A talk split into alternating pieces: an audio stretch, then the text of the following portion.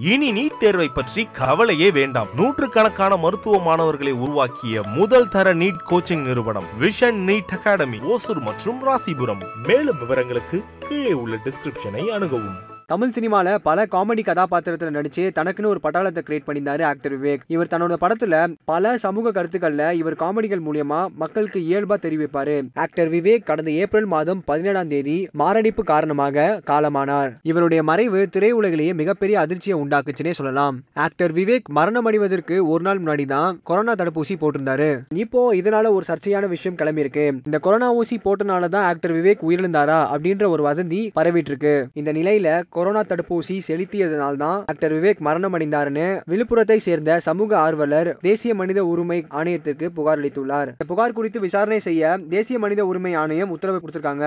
அது மட்டும் இல்லாம நடிகர் விவேக் மரணம் தொடர்பாக விசாரணைக்கு தேசிய மனித உரிமை ஆணையம் உத்தரவிட்டிருக்கும் நிலையில் ஆக்டர் விவேக்கோட மரணத்துல ஏதாவது மர்மம் இருக்குமா அப்படின்னு யோசிக்கிறாங்க. இதே மாதிரி உடனுக்குடன் சினிமா சம்பந்தப்பட்ட நியூஸை கேட்கும் நினைக்கிறீங்களா? சினி உலகம் சேனலை சப்ஸ்கிரைப் பண்ணுங்க. மறக்காம இந்த விஷயத்தை பத்தி உங்களோட கருத்துக்களை கீழே இருக்க கமெண்ட் செக்ஷன்ல கமெண்ட் பண்ணுங்க. தேனி ஈஸ்வர் இன்னும் நல்ல கேமரா கேமராமேனா பேர் வாங்கல நீங்க நினைக்கிறீங்களா?